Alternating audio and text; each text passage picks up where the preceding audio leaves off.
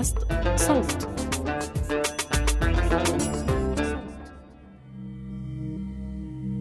مرحبا بعد طول غياب. هذا مو موسم جديد. لساتنا عم نكتشف شو هو العالم اللي بدنا نغوص فيه بعد عالم الموت ولهلأ لسه ما وصلنا لإشي محدد. بس يبدو إنه عالم الموت مش راضي يفرط فينا أو بالأحرى يمكن إحنا اللي لسه مش مستعدين نفرط فيه. كل ما نحس إنه خلص الحكي عن الموت تطلع ببالنا أفكار وتساؤلات جديدة خاصة مع الأحداث المؤلمة اللي عم نشهدها في ظل الجائحة. اليوم بحلقة خاصة واستثنائية بدي أحكي لكم عن شاب اسمه كينان وعن سوريا وطبعا عن الموت.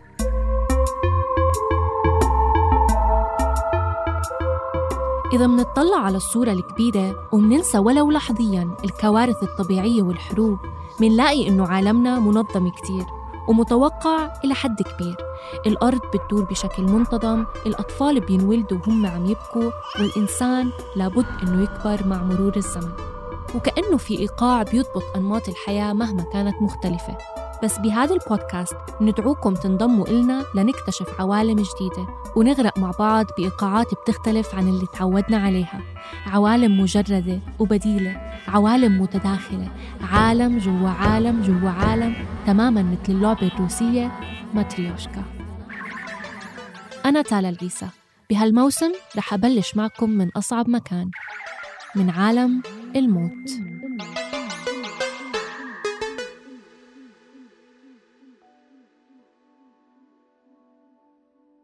كينان كان زميل إلي بالأكاديمية البديلة للصحافة العربية. ما التقيت فيه ولا مرة وجها لوجه وما لحقت أتعرف عليه عن قرب. بس بتذكر إنه كان دائما يشارك memes مضحكة وصور ساخرة على جروب الواتساب الخاص بطلاب الأكاديمية. بشهر 8 الماضي بيوصلنا إيميل من كينان بعنوان محبة وحرية وبقولنا فيه إنه ضايل كم شهر وبيموت. كان بيعاني من السرطان لفترة طويلة وللأسف ب 21 أكتوبر 2020 قدر هالمرض الخبيث إنه يخلي كنان فعلا يفارق الحياة.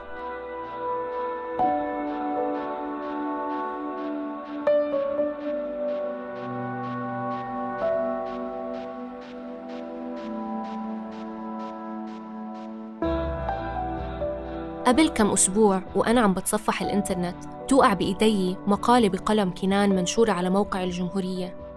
بيتحدث فيها عن نبش قبر الميت كوسيلة للانتقام من الأعداء في حالة الحرب.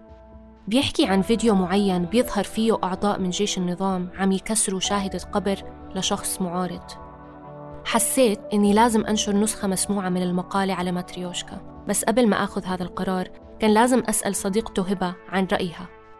هل يا ترى رح يحب كنان إنه ننشر مقالته؟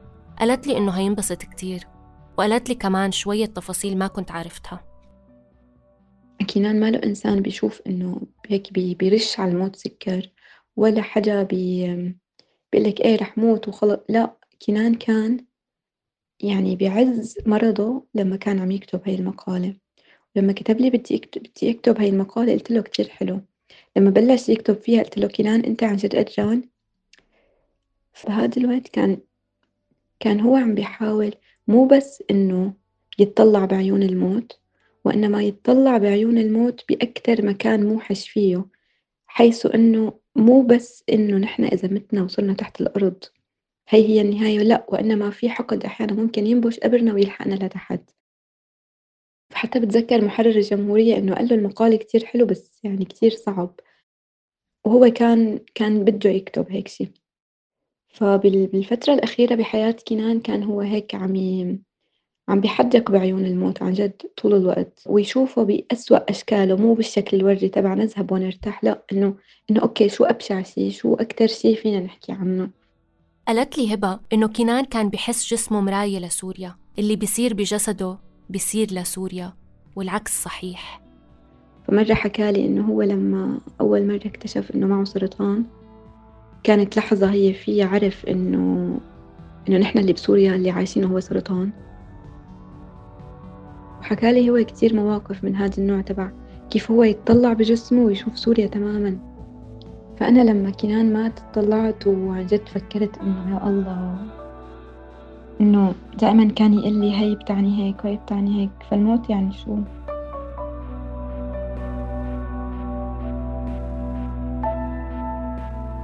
هاي الحلقة مهداة لروح كنان كبة.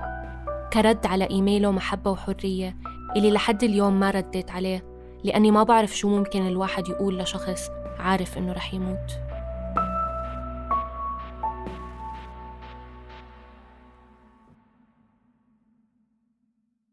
اسم المقال إنكوت عظامه موقع النشر الجمهورية تاريخ النشر 23 نيسان 2020 جالسا أمارس هوايتي التي لم أخترها التزحلق على فيسبوك العكروت. يجمع هذا الأزرق كثيرا من المتناقضات. أخبارا عن لاجئين يجوعون هنا صورا لقطة تأكل مع أصحابها هناك فتيات تظهر مفاتنهن بقدر ما تسمح أدبيات زوكربيرغ. وبدون سابق إنذار يقفز في وجهي تسجيل مصور يفرض نفسه على شاشتي دون أخذ إذني.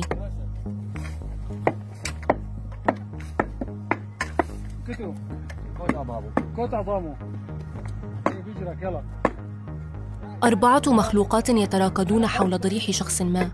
فتحت التسجيل كي أسمع ماذا يقولون وأفهم ماذا يحصل. فرأيت شاهدة قبر عزيزة تسمرت أمام وجوهي وأرجلي وأيادي أربعة مسوخ.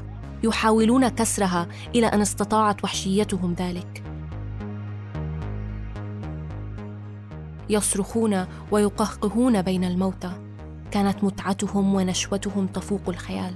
يسيل الشر من عيونهم والشتائم من أفواههم. يصبون جام أحقادهم على قبر إنسان وجد الخلاص في موته المشتهى فإذا بهم يلحقونه ويقتلونه مرتين.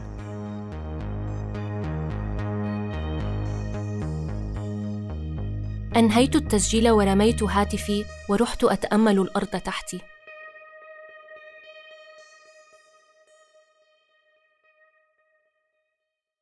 لم تمنعني معرفتي المسبقة بتاريخانية نبش القبور من أن أصاب بالجمود. رحت أتذكر مقولة أحدهم وأعيد تأويلها عن أننا إن امتلكنا حسا تاريخيا فهذا يعني أننا لسنا وحيدين. تكرار تجاربنا الإنسانية الحيوانية عبر التاريخ مرات ومرات تمنعنا من وحدة تجربتنا وخصوصية مأزقنا الحاضر، فاعتقادنا بحسرية الفظيع فينا نحن في شخوصنا في شعوبنا في جغرافيتنا يجعل من هذا الفظيع رقما رياضيا اسمنتيا مرفوعا على قوى جبروتية لا تحتملها الأدوات التي نستخدمها لتعزية أنفسنا. ومع ذلك فاقت وحشية المشهدية مناعتي التي بنيت وتمتنت خلال أعوام الحرب. تصدعت أمام أرجل الوحوش وهم يكسرون شاهدة القبر.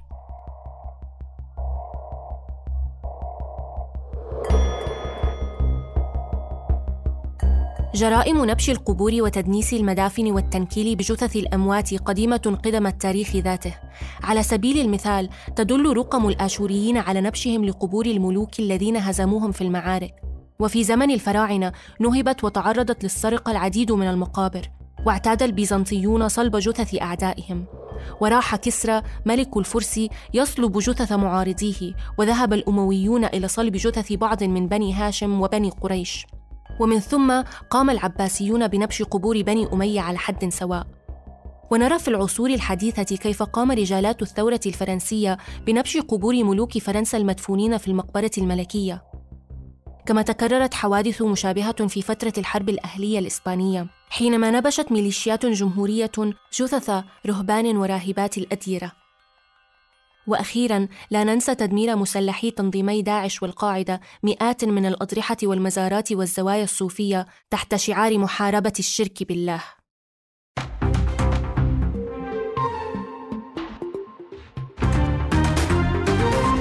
متسما بالموضوعية الصحفية أعود إلى صياغة الخبر ببلاده. تداول بعض الناشطين في شهر شباط المنصرم على مواقع التواصل الاجتماعي تسجيلا أظهر عناصر من جيش النظام ينتهكون حرمة إحدى المقابر في بلدة خان السبل بريف إدلب الجنوبي. كانت البلدة قد خرجت من يد النظام في العام 2012 واستعاد سيطرته عليها في مطلع عام 2020 ويتواجد فيها حاليا عناصر من الفرقة الرابعة في جيش النظام وعناصر من الفرقة 37 في الحرس الجمهوري ومشفى ميداني روسي.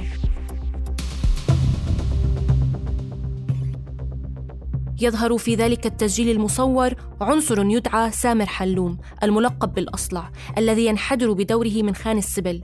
وكان قد توعد مؤخرا بالانتقام من الأموات بنبش المقبرة فراح يكسر شاهدة القبر وهو يصرخ إن كوت عظامه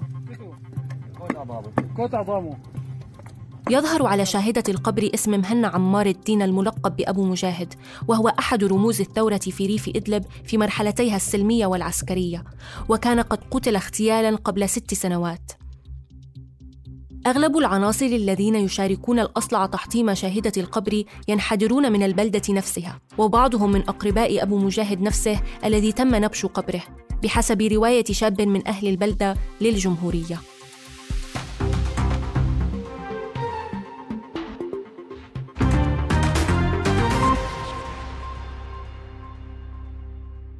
ينتهي هنا نقل الخبر موضوعيا ويقفز السؤال كيف ينتقل وعينا من حالة إكرام الميت دفنه إلى حالة انكوت عظامه وكسر شواهد المقابر ضمن أهالي البلدة الواحدة؟ للجواب على السؤال الفظيع نحتاج ربما لإعادة التفكر والنظر في المثل الشعبي المقدس. حين يموت أحد ما قريب أو صديق أو أنت نفسك ويتحول من شخص حي كانت له طباع وأفكار وأفعال وسمات معينة وتاريخ إلى جثة توقف معها زمنه الشخصي. تأتي بعد هذا التحول مسيرة تحلل هذه الجثة التي تمر بثلاث مراحل مرعبة ضرورية الذكر والتأمل. المرحلة الأولى هي الانحلال الذاتي أو الهضم الذاتي حيث يتم تدمير خلايا الجسم من خلال عمل أنزيمات هاضمة خاصة. وكنتيجة للتحلل الذاتي يتكون سائل بين طبقات الجلد مما يجعله يتقشر بسهولة ومن ثم يبدأ الذباب في وضع بيضه في فتحات الجسم. العينين والأنف والفم والأذن والجروح المفتوحة وغيرها. وبعد فقس البيض تخرج اليرقات تحت الجلد وتبدأ أكل الجسم الميت.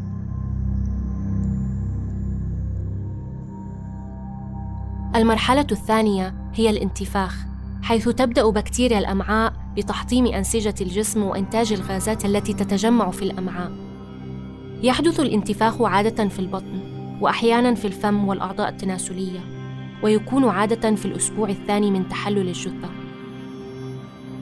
يستمر انتفاخ الجثة وتجمع الغازات فيها حتى يتحلل الجسم بالقدر الكافي لخروج الغازات.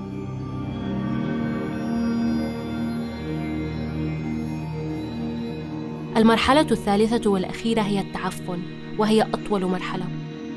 يتحلل الجهاز الهضمي والمخ والرئتان أولاً وفي الظروف العادية يصعب التعرف على أعضاء الجسم بعد ثلاثة أسابيع نتيجة تحللها الكامل. تؤكل العضلات بواسطة البكتيريا وتلتهمها الحيوانات آكلة اللحوم. بعد عدة سنوات لا يتبقى من الجثة إلا الرفات. الهيكل العظمي.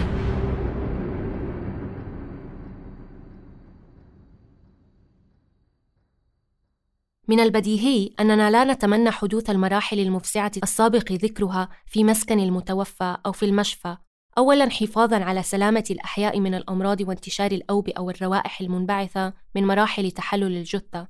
وثانيا من أجل أن تبقى ذكراه كريمة تحتفظ بشكل يستطيع المتذكر فيها استرجاعه بشكل آمن نسبيا.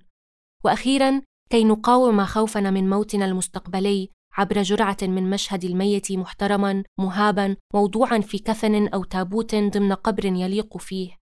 مدفونا بحذر تحرسه شاهدة تشير إليه. فنرى في المشهد مجازا وخيالا لصورة موتنا. من محصلة ما سبق تأتي حاجة الأولين لمقولة إكرام الميت دفنه.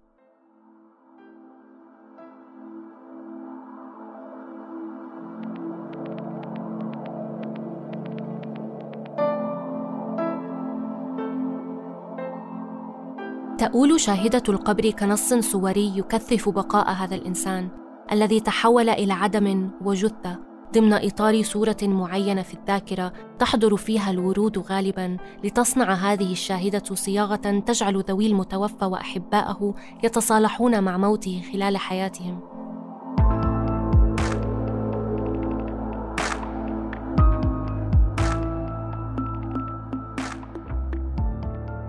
ليس هناك باعتقادي تجاوز مكتمل أو شفاء تام من ألم الفقدان لكن زيارة شاهدة القبر ووضع الورود وجميع هذه المراسم تأتي من أجل إحياء الذكرى وحمل الجراحات بطريقة تسمح لنا بالاستمرار رغم الألم.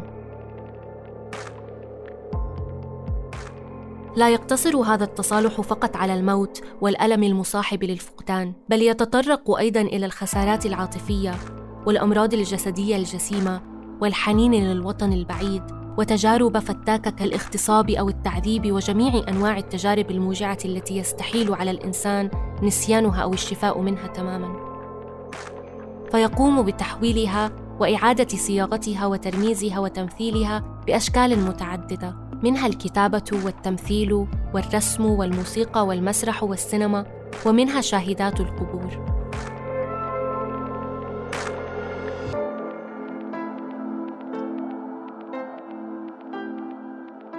أن نكتب يعني أن نجرب البقاء لمدة أطول حتى لو امتلأت دواتنا عبثية ولا جدوى أن نكتب يعني أن نحاول الخلود ما استطعنا بحسب قوة نصوصنا التي نكتبها وفاعليتها وفاعليها. هكذا فعلت الآلهة وأنبياؤها كلهم لتبقى وتتكاثر بالكلام والنصوص.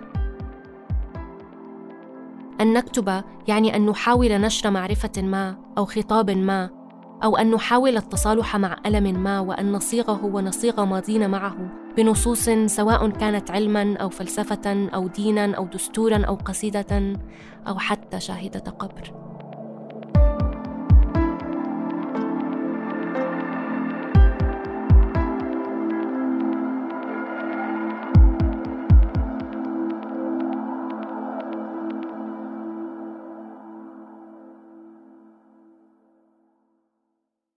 يتجلى تحطيم عناصر جيش النظام لشواهد القبور الدالة على أمكنة جثث رافضيه بوصفه أعلى درجات الانتقام والتشويه. ملاحقة الأموات إلغاء ذكراهم مسح تاريخهم بأثر رجعي ومنع ذويهم الأحياء من التصالح مع فقدانهم وحرمانهم من صياغة ألمهم بشكل يستطيعون معه المضي قدما.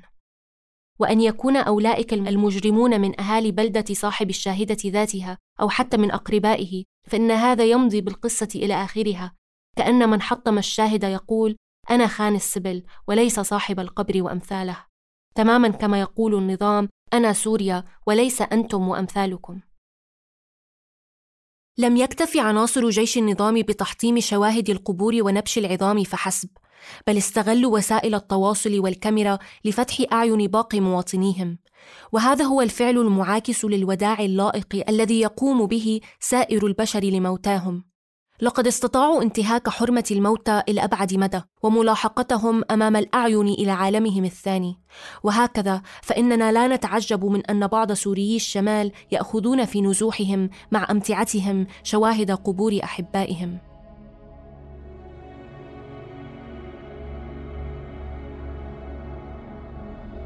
السوريون كانوا وما زالوا أمام كتلة سرطانية تقتل وتستخدم تقنيات العالم الأول كلها للأذى أسلحة ووسائل تواصل تستمتع هذه الكتلة بكسر عظام من لا يتجانسون معها وتتلذذ بنبش تلك العظام بعد سحقها وتحويلها إلى جثث جهارا أمام عيون العالم كله.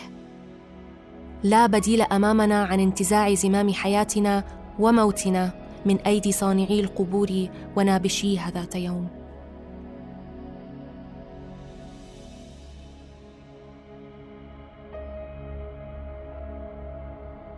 باطل الأباطيل قال الجامعة. باطل الأباطيل الكل باطل.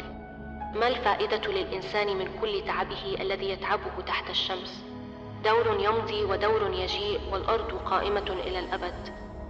والشمس تشرق والشمس تغرب وتسرع إلى موضعها حيث تشرق. الريح تذهب إلى الجنوب وتدور إلى الشمال. تذهب دائرة دورانا وإلى مداراتها ترجع الريح. كل الأنهار تجري إلى البحر والبحر ليس بملآن. إلى المكان الذي جرت منه الأنهار إلى هناك تذهب راجعة. كل الكلام يقصر لا يستطيع الإنسان أن يخبر بالكل. العين لا تشبع من النظر والأذن لا تمتلئ من السمع. سفر الجامعة الإصحاح الأول الكتاب المقدس.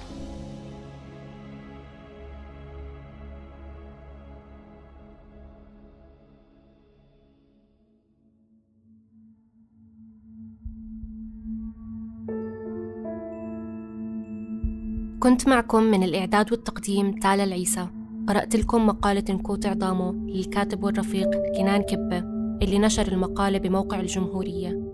وكان معكم من التحرير محمود خواجة ومن الإخراج الصوتي محمود أبو ندى. النشر والتواصل تولته مرام النبالي وبيان حبيب. إذا حابين تسمعوا مقالات مقروءة بإمكانكم البحث عن صفحات صوت. بودكاست ماتريوشكا من إنتاج صوت.